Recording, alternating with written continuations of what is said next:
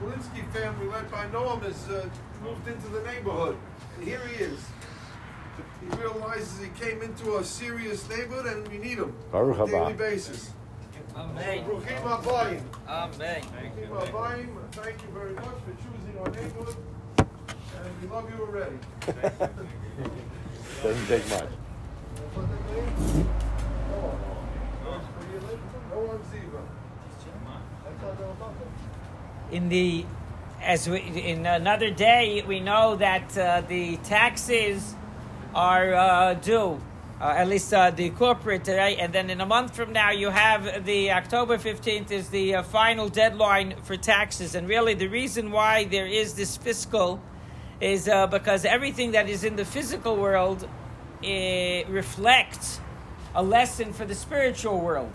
And uh, that's really what we're at. Right now, Rosh Hashanah is the fiscal accounting for all of our lives. We have to give an accounting. What are we here for? Right? Did we do or did we not do? Did we produce or did we not produce? And uh, ultimately, yesh din v'yesh dayan.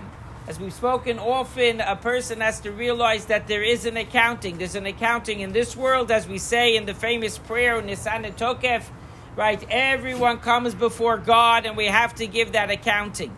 And we should see in this idea of uh, the fiscal accounting that we have to go is, is are we producing? Ultimately, every company now has to ask, am I, are we making a profit or are we losing? And if we're losing, what are we going to do about it?